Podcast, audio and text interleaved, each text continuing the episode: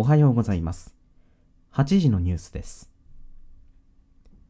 田野豊地方議会が新しい教育予算を可決しました。これにより、ナスラックの提携が正式決定となります。田野豊地方議会は8日、新しい教育予算を可決しました。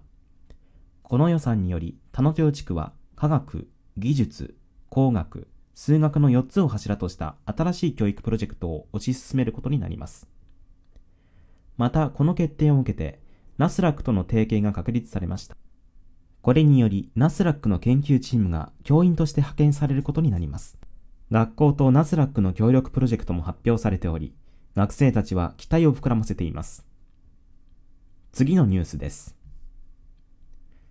戸長漁港に戻ってきたウミガメのリュウ君が地元住民に歓迎されました。ウミガメの帰還は保護活動の成功を象徴しており、住民の間で喜びが広がっています。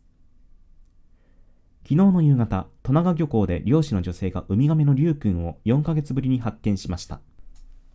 4ヶ月前、このウミガメは怪我を負い、回復のために戸長漁港で保護されました。地元の水族館の飼育チームによって手厚く看護され、健康状態が回復した後、再び自然界に放たれました。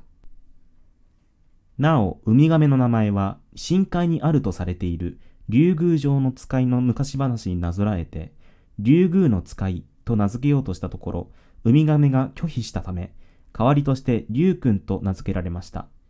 ウミガメはこれに満足しているようです。最後に8番街の今日の天気をお伝えします。今日の8番街では、ヴィントミューレを中心に局地的に注意報級の大雨が降る見込みです。その他の地域でも雨の降る確率が高く、傘を持参してください。気温の予報です。ウィントミューレの最高気温は23度、最低気温は16度でしょう。